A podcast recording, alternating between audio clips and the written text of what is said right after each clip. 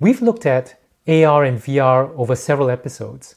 Very recently, alumni Sam Cole talked about his fitness VR service and his hopes that Apple's new Vision Pro mixed reality headset would give a huge boost to the industry. By some accounts, Apple has been working on this product for almost seven years. So, what goes on behind the scenes? What does a, how does a company think about a new product? How do they position a new product against competitors and market it? At Business School, we teach marketing and product adoption. And today, to tell us whether Apple is following the theory or ripping it up, we have CJBS Marketing and Decision Sciences faculty, Vincent Mak. Hi, Vincent. Hello, thank you, Conrad, for the introduction. So, uh, uh, very nice to see um, um, all of you here. I'm looking at comment box. I mean, you really are from everywhere in the world, and uh, some of them not necessarily in a kind of very friendly kind of time zone compared with the 12 p.m. here. So thank you very much for uh, for for for for watching indeed. So yeah, mm-hmm. today as Conrad said, so um, you know, uh, uh, we hope to um, use a, a, a, product as an example, a product that has not even yet been launched in the market, so to speak, uh, to be sold uh, in the market at large, as an example by which we talk about, let's say, uh, whether Apple, especially as one of the really like topmost brands in the world, whether whether they are doing things right in terms of uh, launching a new product, according to some of the existing most popular theory about what a new product may work.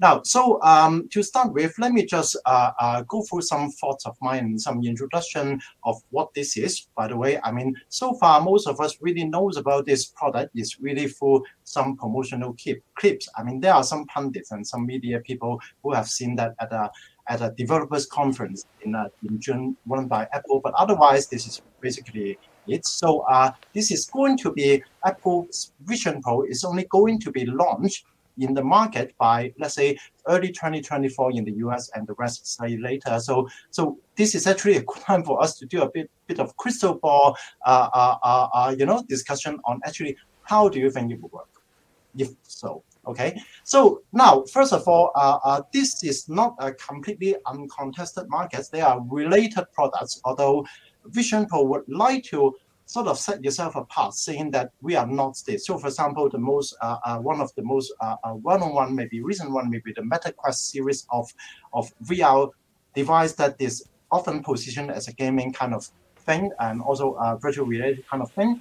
And in the past, we have Google Glass, which we all know. I mean, even if you see the poll, if you have been uh, uh, looking at the poll that uh, that that Conrad has launched on what you think, um, you can see that Google Glass is a past example that didn't exactly work. They have already stopped, in fact, so producing. So, but these are just related. So.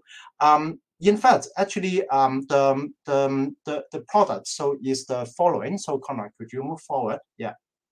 So, um, what I would try to do is to actually introduce the, the, the, the, the, product or as we know about the product now in terms of the four P's in marketing.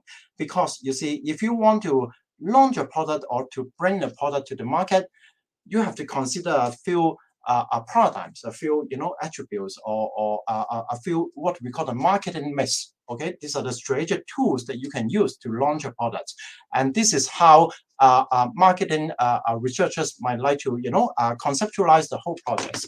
So I think we this is uh, quite familiar to to a lot of you. And in fact, by the way, I mean four P's is the core, and some surface marketing people may like to extend it to let's say seven P's. I don't know whether you've heard of it. So um, product, price, place, and promotion. And let me just try to walk through what Apple's Vision Pro is in terms of all these four aspects. But um, in uh, I mean I mean contrary to the order here, which is kind of like a common kind of order, let's start with actually promotion because through the sort of promotion clip that uh, we are going to show you, you will get to have a good sense of exactly what this is. So uh, maybe Conrad, you can actually uh, start uh, playing. When you put on Apple Vision Pro, you see your world and everything in it. Your favorite apps live right in front of you. But now, they're in your space. This is Vision OS, Apple's first ever spatial operating system. It's familiar yet groundbreaking. You navigate with your eyes.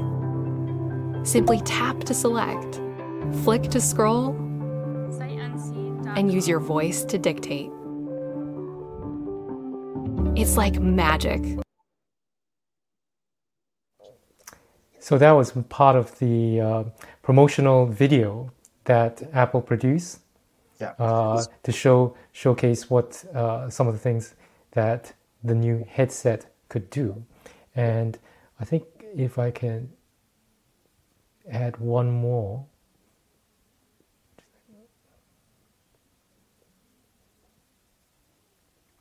Pro is Apple's first ever 3D camera.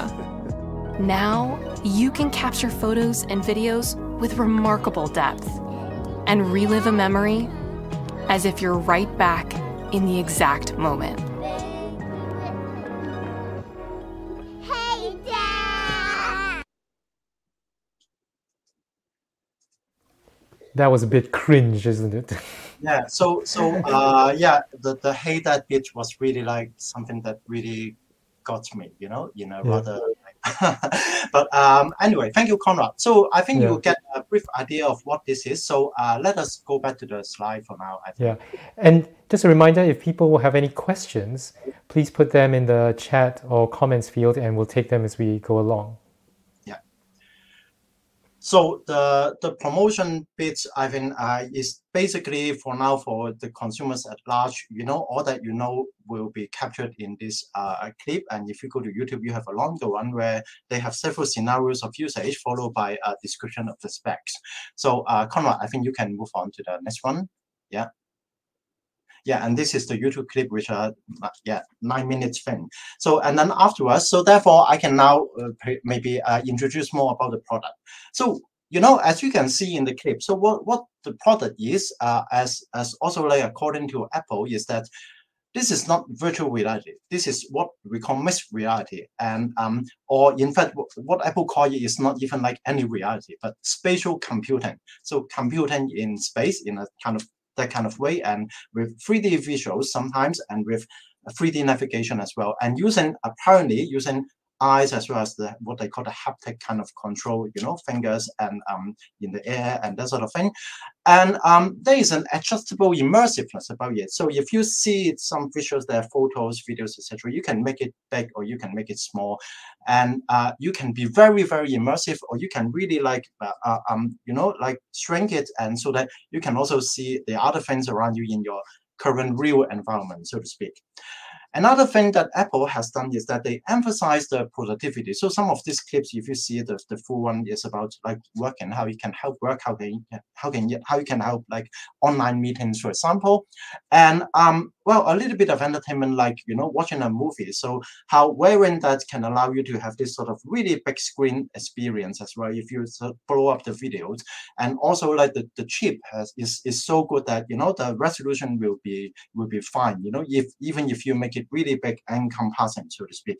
And also like I emphasize communications, but you emphasize less on what some other of this sort of gadgets like to emphasize, like gaming. Now, there is a part of that clip actually that is on gaming, but it's almost like, you know, like the, the fifth scenarios of usage, that sort of thing. Not much about fitness. There is a little bit about navigation in the inter- internet, but uh, it's all like as part of like how to use it for communications or work. So it's really like a little bit of less emphasis on some of these areas that are emphasized by some other like related, uh, not necessarily directly competing gadgets, especially those in virtual reality. And lastly, it is a mobile device. Now, being a mobile device, you need a you need a battery, and there is a part in the clip. If you watch the full one, that said that the, the battery is good. But then, however, actually some of those uh, industry uh, uh, uh, uh, users who managed to try it out sort of have some problems about the, the battery as well. So this is a slightly of a moot point uh, as, as far as I could sort of glance from the from the media buzz so far on, on this. So this is largely what the product is. So this is one aspect of what you can do in order to uh, make a new product work. First of all, to to design the product in a way that you hope it will work. And I'll talk. I'll go back to it later on in terms of how we can, you know, uh, uh, look at try to predict whether it will work given all of these aspects. So let's move on to the next P, which is uh, price. Very simple, just one number.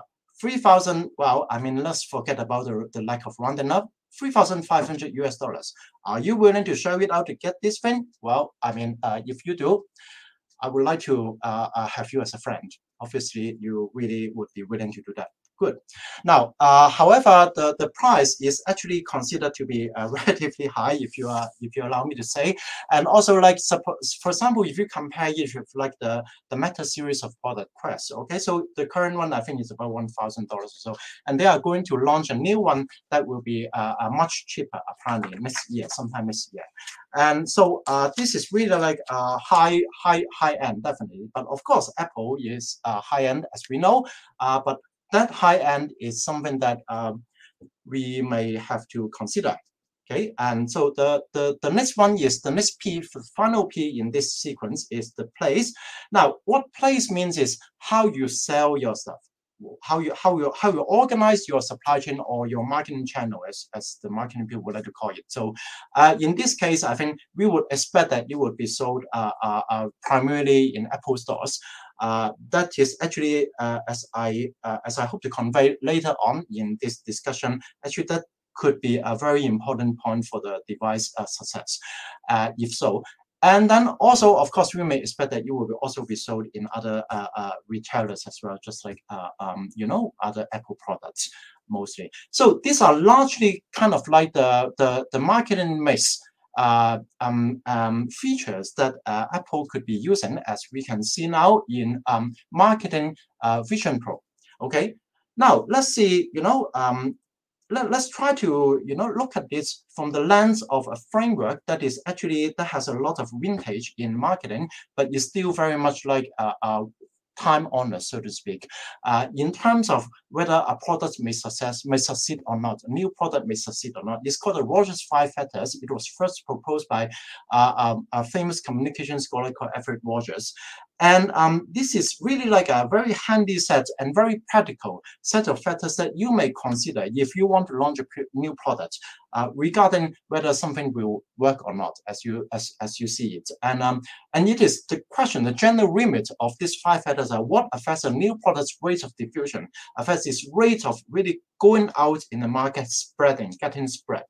And there are five of them. One is relative advantage versus existing alternatives. That is, you know, and, and let's not consider it from the point of view of the gadget. Let's say if you want to use an app well, how much relative advantage will this Vision Pro provide to you over and above the existing methods that you can use to access, for example, all your apps or do FaceTime or whatever. By the way, talking about FaceTime, which is the kind of uh, online meeting thing for Apple, as you know, uh, um, in this case, you may wonder how you can do that kind of thing wearing a, a, a goggle like that. So apparently, actually, your face gets scanned by the by the gadget at the beginning before usage, and the gadget will use the scanned result as a kind of like um, um, avatar for yourself uh, with AI, all this development uh, to actually present you in, in the form of your avatar, which apparently is going to be very much like you and um, and in your in your FaceTime meeting. So so uh, consider that. So you are actually meeting somebody online, and people could see your face, even expression, etc. And but actually that is all AI and avatar. Okay. And do you do you think that is a relative advantage, and how much of a relative advantage that is versus existing alternatives? For example, looking at the screen and you know talking. Now this is compatibility with existing experiences. So I mean that is you have your daily life here you know, just imagine from the point of view of a consumer, okay, wearing that like in a in an indoor setting. By the way, all the clip is about indoor setting, not going outdoors, which is very much different from the Google Glass approach, if you remember that. So, uh, uh, uh compatibility is it is it compatible with your existing experience of um, you know, life in general? And the third one is complexity. So this is certainly state of the art gadget, but um, you know, um, um, is it too complex for you to use? Is it not complex enough? Well, actually, some people like a bit of you know tweaking uh, when it comes to gadget. It depends on the segment, but um, you know, it's, it's, it's certainly one important point for something to work or not. And then the fourth one is trialability. That is whether you really can have uh, sort of limited experimentation opportunities for you to really trial and see whether it works for you before you commit, for example, which will be great. And this will also help to facilitate the diffusion. And finally, observability, which is about whether this will become the social thing. You know, if other people use it, you can see that they use it and you can feel that people are using it. And then maybe you would sort of urge you to also adopt it as well. So all of these are factors that could really help a product's rate of diffusion. Now, let me just try to see, um, um, um, you know, how it how how all these five factors sort of like fare in terms of the the four P's. Now, usually when people look at Rogers five factors, they really only analyze that in terms of the product bit, not the price, place, and promotion.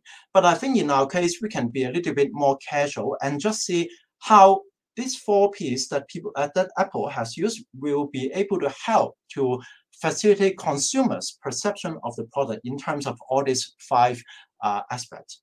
Now, so uh, I, I leave this blank in this table intentionally because I don't want to impose any kind of conclusions.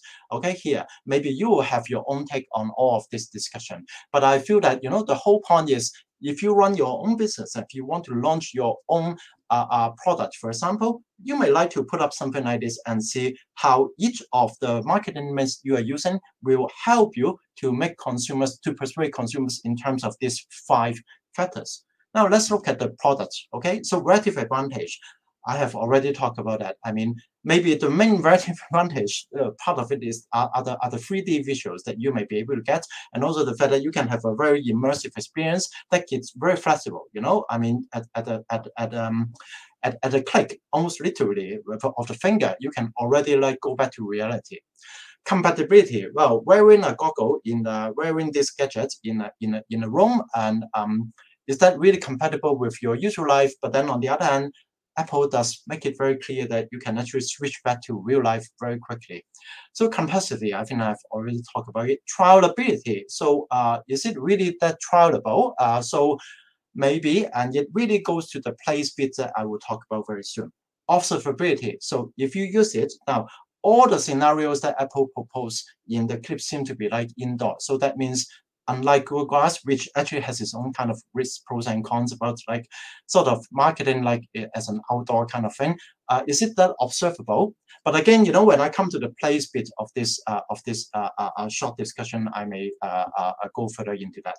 So in terms of the price, three thousand five hundred, okay, US dollars. Now, it doesn't look like a relative advantage, you think? Yeah. And compatibility, does it really look like you pay 300 and 500 for this? I mean, it depends on the segment. I mean, by the way, all of this, uh, uh, uh, if you want to dig into more depth, uh, you will have to consider what segment are we talking to. But let's not go into that for now, because after all, Apple does have this tradition of trying to really hit the whole world, right? So therefore, the whole world is a segment for them. So compatibility. So is it that compatible? Well, uh, I think price doesn't quite affect the other the, the complexity bits, but maybe a little bit of trialability. You can just you cannot just you know let's spend some money and buy it and then try it and if not return it. I mean, it's a little bit like you wouldn't expect something like that. So also like the high price may also limit observability.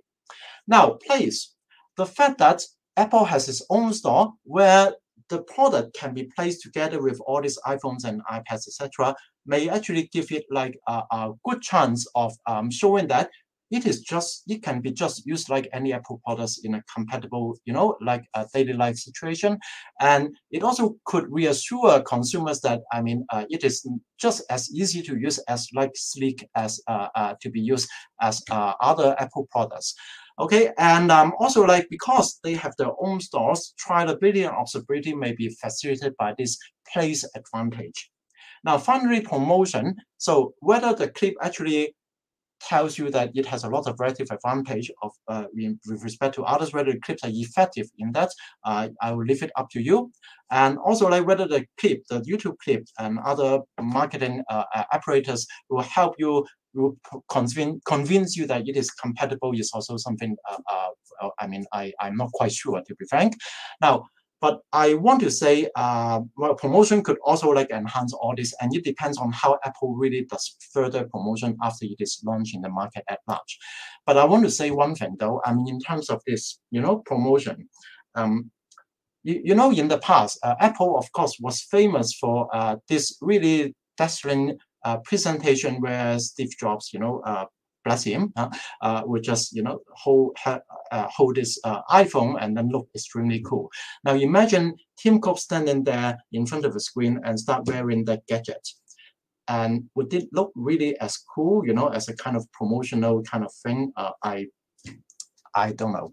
But what I want to say is that I, I don't even want to uh, uh, arrive at a conclusion through this. What I want to say is that if you want to launch your new product or if you want to look at your competitor's new product and try to, you know, make some guess about what you might do, do try to use this approach. I think this is a very helpful way for you to, you know, get your uh, head around, you know, what whatever is happening and to sort of tease out the different bits of the issues.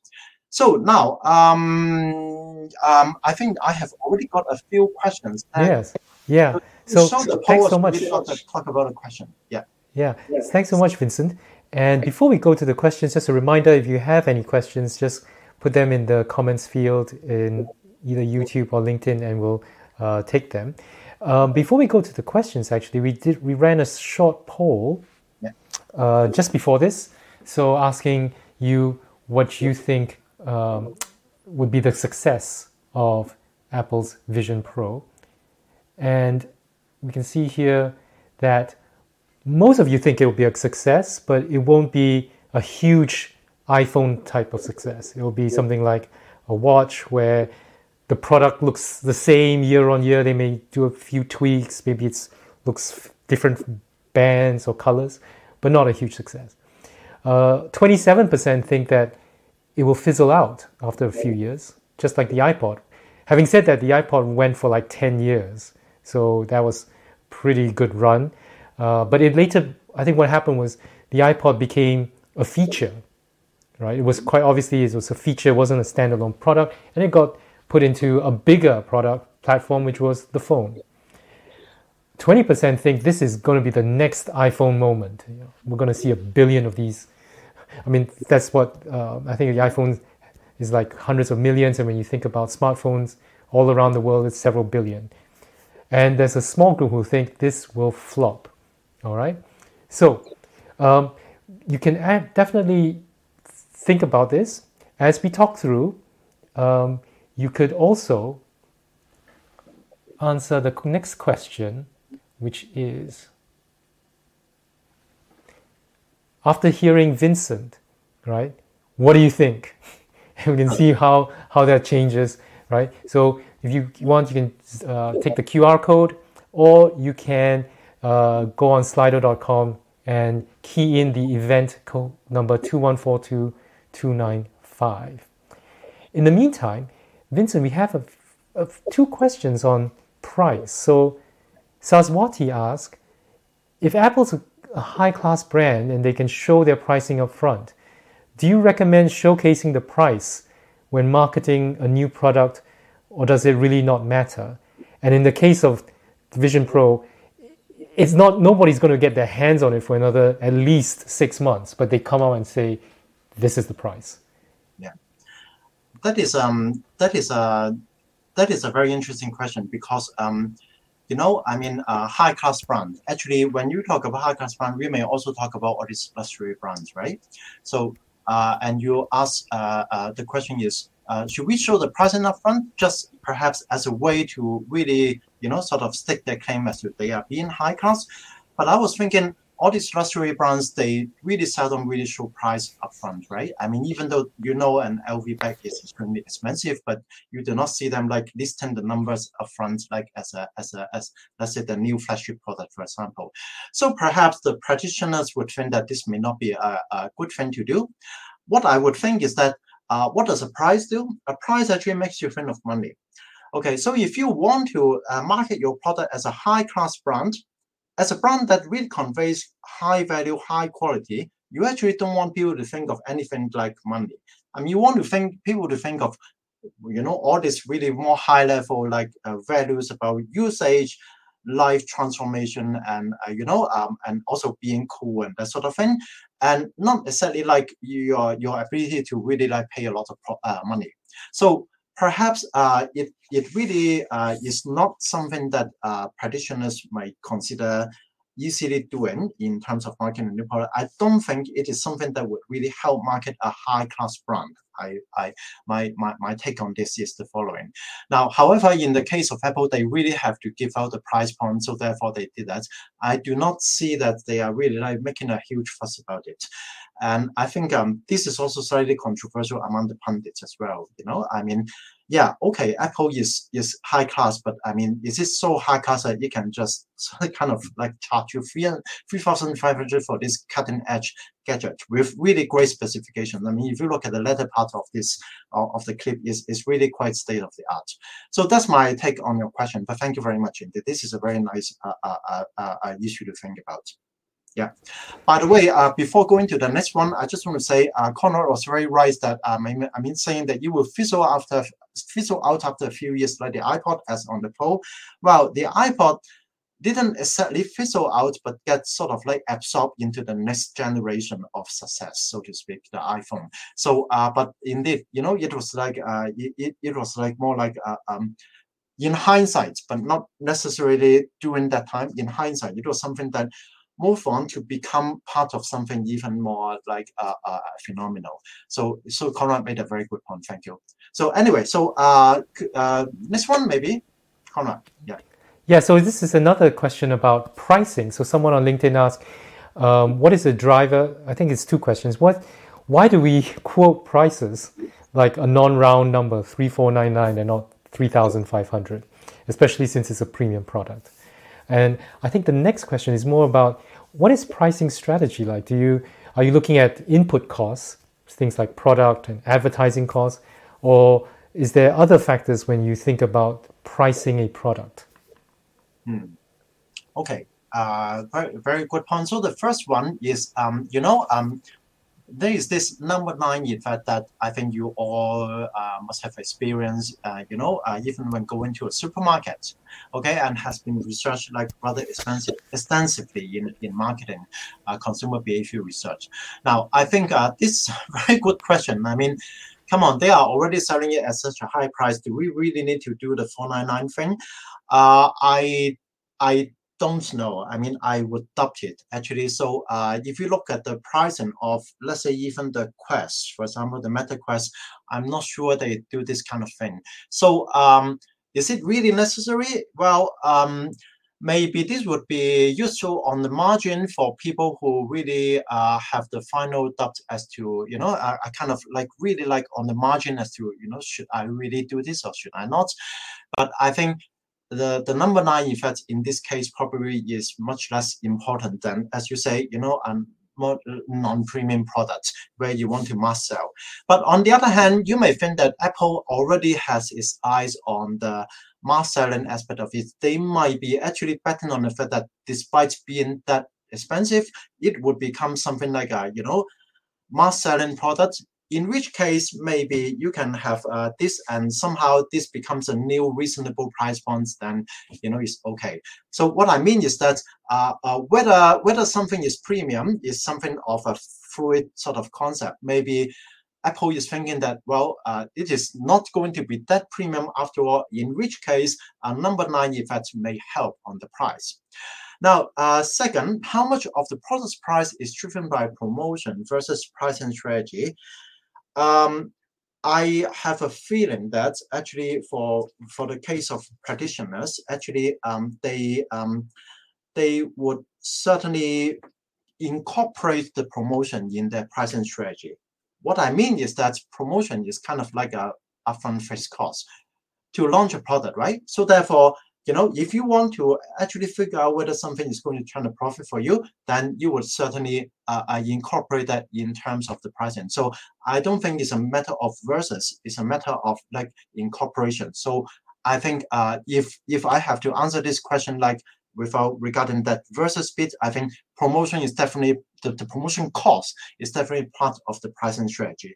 But I think in the case of Apple, I feel that actually the R&D cost is probably going to be much, much, much more uh, uh, important in the in determining the price than the promotion cost. I mean, of course, this is all very slick, all the you know YouTube and uh, the clips and stuff. But I think the R&D cost look at the specs and also what they have to go through in order to get that product out to to have all this really like competitive quality for such a product, I think the R&D cost is going to be uh, must have been much more of a factor there. And, and I mean, and I haven't even touched on like the marginal cost, which is like you know all this cost about like manufacturing the product with all the all, all the uh, all, all the um, um, OEMs around the world. Uh, but I think uh, the main part will be the R&Ds. So, but I think to to to give a short answer to this question, I think I it sort of prompts me to talk about the whole idea of what does it mean by pricing strategy. But then to give a short answer, it's like it's driven by promotion as part of the pricing strategy rather than versus. So that would be my answer. Yeah. Um, thank you. Yeah. Right. And just a reminder, if you can put go down to, uh, to Slido and put your views, uh, especially after you've heard uh, Vincent talk about the four P's and the five factors. We've got the next question from Tim, and Tim's question is a lot more about actually this is is this a standalone product? Or actually is this part of a larger uh, ecosystem right of different products uh, different consumers as well right? And maybe that's maybe the reason why this uh, one of the big uh, comparative strengths of platforms like or companies like Apple where they have this ecosystem. Uh, Vincent, how do you think something like this mixed reality headset would play within a tech ecosystem? So uh, yeah, thank, thank you, Conrad, and thank you, Tim, for this uh, uh, very perceptive question as well. So um, if you I mean, all that we can know, we, we know as consumers about Vision Pro is basically from those uh, uh, promotional videos. I think at one point they say that it can be connected to your uh, um, um, MacBook very sort of readily. And, uh, you know, you just look at it, basically, you just look at your MacBook and that's it. So you, you can connect it too. So I feel that um, um, in some cases, sometimes they uh, uh, manufacturers may try to sort of like uh, uh, uh use this sort of um, um, um, um, bait and hook strategy, where you you know if you're already an Apple customer, then um, you really have to get this this Vision Pro in order to operate some of this stuff uh, really efficiently. Uh, but however, there is also a risk there. I mean, um, it's like um, if you are going to do that, some people may just completely ditch the whole the, the whole set of uh, product if they feel that this is expensive and they seem to be like sort of held uh, uh, held hostage, so to speak, by this company, especially at a high high price point. Now, uh, I feel that what Apple may do is to say that Vision Pro can help you integrate yourself with this ecosystem better but it's not like in a way such that you cannot live without Vision Pro in order to um, uh, uh, uh, work in this ecosystem. So, and as for whether whether there is any relative advantage in that, I feel that uh, I mean, at least from what I can see, um, if you can continue to use App Store and iCloud like before, then um, the whole point of having Vision Pro is that uh, while you are watching a video like in a in a kind of immersive experience, you can suddenly at your own will sort of switch to operating the app. Or for example, uh, you can have all the apps, you know, all the all the icons floating in the air in front of you in the middle of your room, like in that mixed reality background, and it sounds fun. Uh, I yeah, that's all I can see. So therefore, I think um, um, um so far uh, I do not see uh, uh, Apple trying to do much about using this advantage, and I feel that they will have to think of very interesting way, interesting way to make use of that in a way that wouldn't have pushback from the customers, if you know what I mean, especially mm-hmm. considering the price point. Yeah. But thank you, Tim. This is a good question again. Yeah. Yeah. And we have, I think, two questions which are looking at asking you to, Vincent, to look at the road ahead. I mean, this is a new product, and obviously, you, someone like Apple, where they're trillion almost you know trillion dollar company they want to sell loads of things and they want to have a long roadmap. So Muhammad Hamza asks, how do you see the technology adoption curve for such products? And I think a kind of related question is from one of our recent alums, Taylor. Yeah. Taylor oh, Okay. asks, Apple is an established brand with loyal customers and a large R&D budget. This may not necessarily be a product being sold in market for revenue generation at this point in time. So the, she thinks that the product strategy could be an alternative to how we think about the product marketing mix, in that they're trying to get this to market, to price test, capture user feedback, find user ca- use cases that are useful to invest in moving forward, um, and like she actually has a question. It's a bit too long to be displayed, but she, her question is, Vincent, uh, how might you think about the product strategy? Could how could that influence what is important or not when it comes to thinking about the product marketing? So, what is that interplay between product strategy and product marketing? Okay.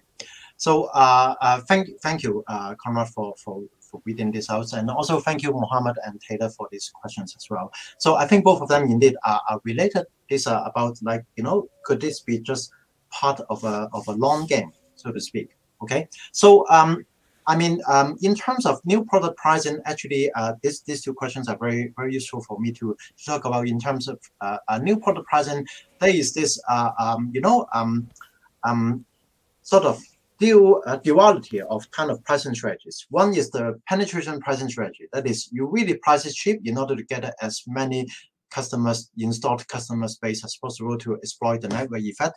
The other one is probably what Apple is trying to do, which is what we call the skim pricing. I feel that uh, the three thousand five hundred dollars probably is there to attract the the, the um, the people who really want to use cutting edge gadgets and who just want to try it out and just try to, you know, probably some of them will be KOLs and some some some of them will really be able to spread the word if they think it's good.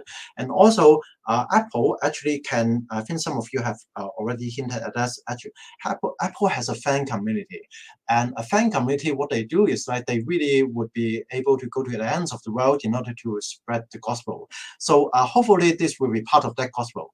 And then, in which case, this is a kind of skim pricing strategy where they attract the most staunch believers and those people who really would like to try out and who probably would be willing to embrace this sort of thing more than the common folk, so to speak. And then uh, they want to capture the buzz. They want to, you know, creates a sense of, um, you know, awe in the in in the part of the community that really creates opinion. And hopefully, from that point on, what they do next is probably to cut the price, to reduce the price, and to release new versions that are more like common consumer friendly in terms of uh, let's say for example price points as well. This is possible and this may be what for example MetaQuest is already doing uh, for good or for bad. And um, this may be something that is going on but however we wouldn't quite know because um, you know i think uh, you have also already mentioned maybe it would just you know be that in water you know you, it, it just doesn't quite work and maybe also it is also a way for Apple to buy some time to see whether this approach may work. This sort of experiences have any market at all. So yeah, I think all of this is quite possible. And I think what the, the lessons learned from here is that um, uh, uh, okay, so uh, is this something that is like a game that is only exclusive for companies like Apple? okay or uh, can you do it if you are just a new startup and trying to really launch something very cutting edge? Well i think um, this is um, food thought. Uh, um, yeah i think that is what i would say here. Yeah, and it just reminds me, um, Vincent, that when the iPhone first came out, you know, Apple thought, or Steve Jobs positioned it as, you know, you can watch video in big, better than ever before in a mobile environment. It's to, it's it's great for making phone calls. I think that was one of the things that was in the keynote. Great for making phone calls, and great for looking on the web. And nobody could have guessed at that point that the big thing was, that would really uh, boost the smartphone market would be social media, navigation with maps, uh, and later on 4G, so that you could get things like services like Uber. So I think that going back to what Taylor was saying, that maybe this is part of it, is to go out and see what is that killer app that would really drive adoption. Yeah. Yeah, I, I agree. I agree. In fact, you know, a lot of these new product successes are completely accidental, you know, you can say, and also completely like against what's the the the the, the um, manufacturer thought it would be. And so therefore, you know, if you are thinking of those things, uh maybe, you know, uh don't try to think too hard. Just try to take the plunge and see whether you go bankrupt or become a billionaire overnight. Sorry about that. This is a joke. So uh, anyway, so uh, yeah. yeah. Yeah. yeah. So we've got a question from uh, Carl, who is uh, an EMBA alum, and Carl asks, "How can some products break the rules on promotion? You know, where you've got great products built with little or no advertising." Yeah. Thank you, Carl. So um, uh, actually, the other day I was um, I was uh, I was at uh, at a seminar by uh, by an MBA um, um, alum who worked with um, Xiaomi the Chinese brand and talk about how they how they try to expand uh, in uh, in the Indian market like some years ago. And um, so one of the things was like this uh, zero advertising budget. Okay, so how does it work? So uh, I think um, I think there is one thing about promotion that I think I should have emphasized more. The best way to promote your product is not to advertise, but to do it through word of mouth. So and also all that it entails. That is don't don't promote the product yourself try to get other people to promote the product for you and other people who are not related to you that is they they they don't have a skin in the game and people would trust them so actually you know um the the the there is this slightly mythic sort of uh, uh, uh, uh, thing about what is the one central market research question you should ask in a survey if, if people don't have more time for you is about how likely is it that the consumer will recommend your product to other people. So recommendation, word of mouth is very important.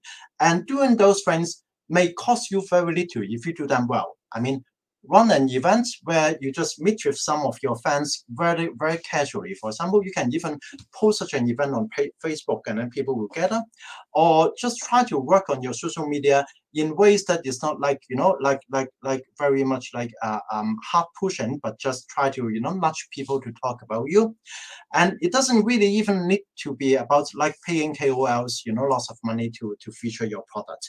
And there can be many ways to do it especially in the age of social media and in the age of seo by the way as well. So therefore uh, uh, uh it's not about breaking the rules of promotion per se i guess. It's about the fact that um the, the, the contemporary world, the world of social media really manage, uh, allow you and facilitate promotion at a much lower budget and in much more inventive and way with more channels than perhaps in the past. So I think uh, that is like, uh, um, it's not that these companies have become much more smart. Well, they definitely are very smart, but also the world has become much more different to, to allow this sort of things to happen. Mm. We have time, I think, for one last question. So this is from Aaron. Aaron asks, "How did consumer adoption of you know things like Oculus influence Apple's decision to launch a product like Vision Pro?"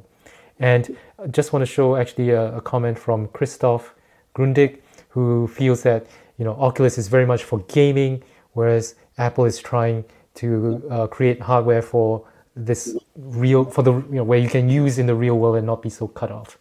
Um, what what's your take, uh, Vincent? So, so thank you, uh, Aaron and Christoph. Uh, so again, the questions are related. So that is um, Apple. I mean, I think also, also it was mentioned that you know anything that has been launched in this kind of big area provides a lesson learned for whatever comes afterwards. So Apple obviously seems to have learned from all the meta initiatives. That is, you know, uh, uh, gaming probably may not be a way to go, and also they want to differentiate themselves. So therefore, they try to steer away from that and say that this is not about gaming. This is not even about virtual reality, but it is about like say you know uh, a mixed reality. So this is like one way of differentiation, and they even call it, as I say, spatial computing. They even avoid the word reality, so they want to steer away. So that is a very well taken point.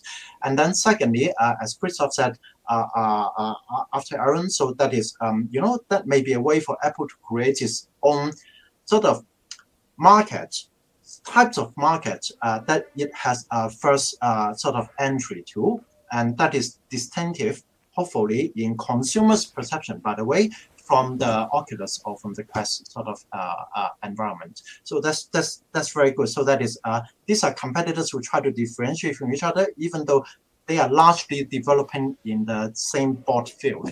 So uh, Mm. this is uh, one way of them trying not to be too sort of like cutthroat, so to speak. And I think um, Apple famously never tries to be the first one into a market. They look at see how it, it shakes out, and then they think about how they can enter that market. So that I wanted to go back to this uh, question or this poll, where which I put up just after uh, midway through the live stream. So if you remember, most people thought it was going to be uh, like an Apple Watch kind of success. There were a few people who thought it'd be more like an iPod, and there were some people who even thought it would be either a flop or an iPhone type of success. So now, after all of that, uh, these are the results. So after your talk, Vincent, I think more people there's more convergence into thinking that it's not quite going to be a knock a home run like the iPhone, not going to be a flop, but it's going to be somewhere in between. Uh, Vincent, I got to ask you. So where do you think it's going to land? How would you vote? I would actually think of the second one because uh, because iPod, as we discussed, didn't necessarily fizzle out. It sort of morphed into something else. I think you know the the the, um, the this this trend is going to continue. Something like that is going to continue, and then there will be new generations of product coming up that is built on earlier success or not, and um, so therefore this may be something that will quote unquote fizzle out and become something else and be absorbed into something else after a few years. And hopefully we will be living in a world soon where we will be wearing things and then you know control our app when they are part of the reality, but in a way that uh, that that that we may not be able to predict even now. That's what I think. Yeah. Yeah. Well, thank you so much, Vincent, for showing us the theory and how Apple is following some of it or maybe doing it their own way. Um, the balance sheet is taking a summer break, and I want to thank all of you, the viewers who have followed the, the series this season. In the past year, we've had more than 30 episodes looking at topics such as AI, leadership, healthcare, and HR. Uh, and if you wanted, if you're on summer holidays, go to our playlist and you can catch up on all of these episodes. It's been great seeing the audience, you, engage with our guests, but also making connections with one another. We'll be back in the second half of September with another full program of content. Till then, stay safe and we'll see you then.